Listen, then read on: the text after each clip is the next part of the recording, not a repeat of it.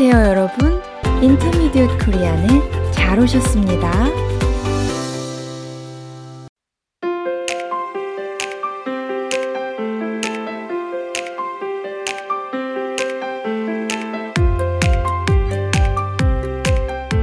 안녕하세요, 여러분. 사뿐사뿐 민쌤입니다. 안녕하세요. 반짝반짝 권쌤입니다. 권 선생님, 그동안 잘 지내셨나요?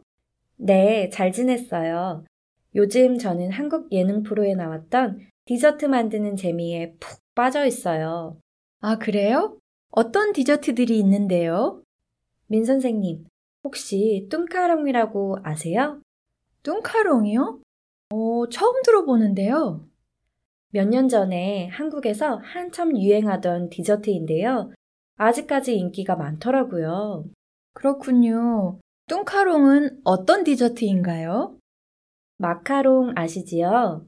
네, 알지요. 가운데 크림이 들어있는 예쁜 색깔의 달고 맛있는 디저트잖아요. 맞아요. 그런데 뚱카롱은 그 마카롱의 크림 부분을 가득 채워서 마카롱을 뚱뚱하게 만든 거예요. 아, 뚱뚱한 마카롱이어서 뚱카롱이라고 부르는군요. 맞아요. 참 재미있는 이름이네요. 그렇죠. 그리고 마카롱의 신기하고 예쁜 색들이 사람들의 마음을 끌어요. 그렇군요. 맛도 정말 다양해서 마카롱과 차별성을 두었어요. 아, 그럼 가운데 들어가는 크림 부분의 맛이 서로 다른가요? 크림만이 아니라 크림을 덮는 과자 부분도 맛이 다양해요. 그래요? 고소한 인절미 맛도 있고요. 오레오 과자 맛이 나는 뚱카롱도 있어요. 인절미 떡 맛이 난다니 신기하네요. 그뿐이 아니에요. 수박, 체리, 복숭아 등 과일 맛이 나는 뚱카롱도 정말 맛있어요. 과일 맛은 상큼할 것 같은데요? 그렇죠. 또 커피 맛도 있고 케이크 맛도 있어요. 생각보다 맛의 종류가 정말 많네요. 맞아요.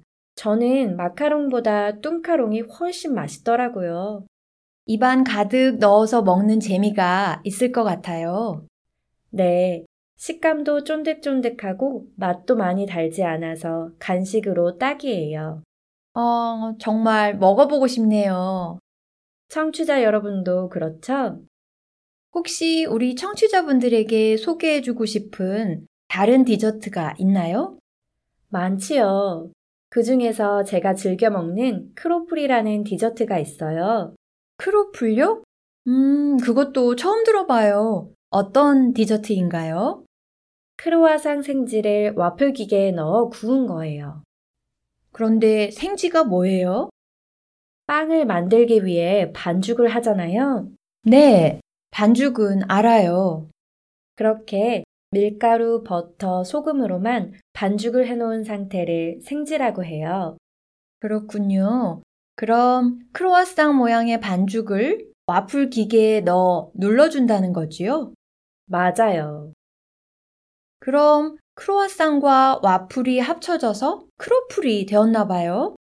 네, 와플 기계에 구운 크로플에 바닐라 아이스크림을 얹어 먹으면 정말 맛있어요. 와, 한국은 신기한 디저트들이 참 많네요. 한국 사람들은 아이디어가 정말 좋은 것 같아요. 그렇죠? 어, 그런데 권 선생님, 저는 디저트 투어라는 말도 들어봤어요. 맛집을 찾아다니는 것처럼 맛있는 디저트 가게들을 찾아다닌다는 말이잖아요. 그렇군요. 저희 딸도 이번에 한국 갔을 때 친구가 추천해준 카페를 찾아다니더라고요. 맛있는 디저트도 먹고 예쁜 사진도 찍어 올리는 재미가 쏠쏠하거든요. 권 선생님도 해보셨어요? 물론이지요. 친구들 만나면 밥 먹고 나서 꼭 맛있는 디저트 가게를 찾아가요. 그렇군요.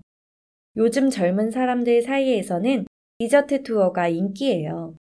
나중에 한국에 가면 저도 하루쯤 디저트 투어를 다녀봐야겠어요. 제가 유명한 디저트 가게 추천해 드릴게요. 정말요? 고맙습니다. 여러분, 오늘 우리는 한국의 디저트에 대해서 얘기를 나눠봤어요. 여러분 나라에는 어떤 디저트들이 있나요? 소개해주고 싶은 독특한 디저트가 있다면 저희에게도 알려주세요. 그리고 뚱카롱과 크로플 사진을 대본에 올려두었으니 한번 확인해 보시고요. 오늘도 저희 방송을 들어주셔서 감사합니다. 저희는 다음 시간에 한국의 새로운 모습을 갖고 다시 찾아뵐게요. 안녕히 계세요. 안녕히 계세요.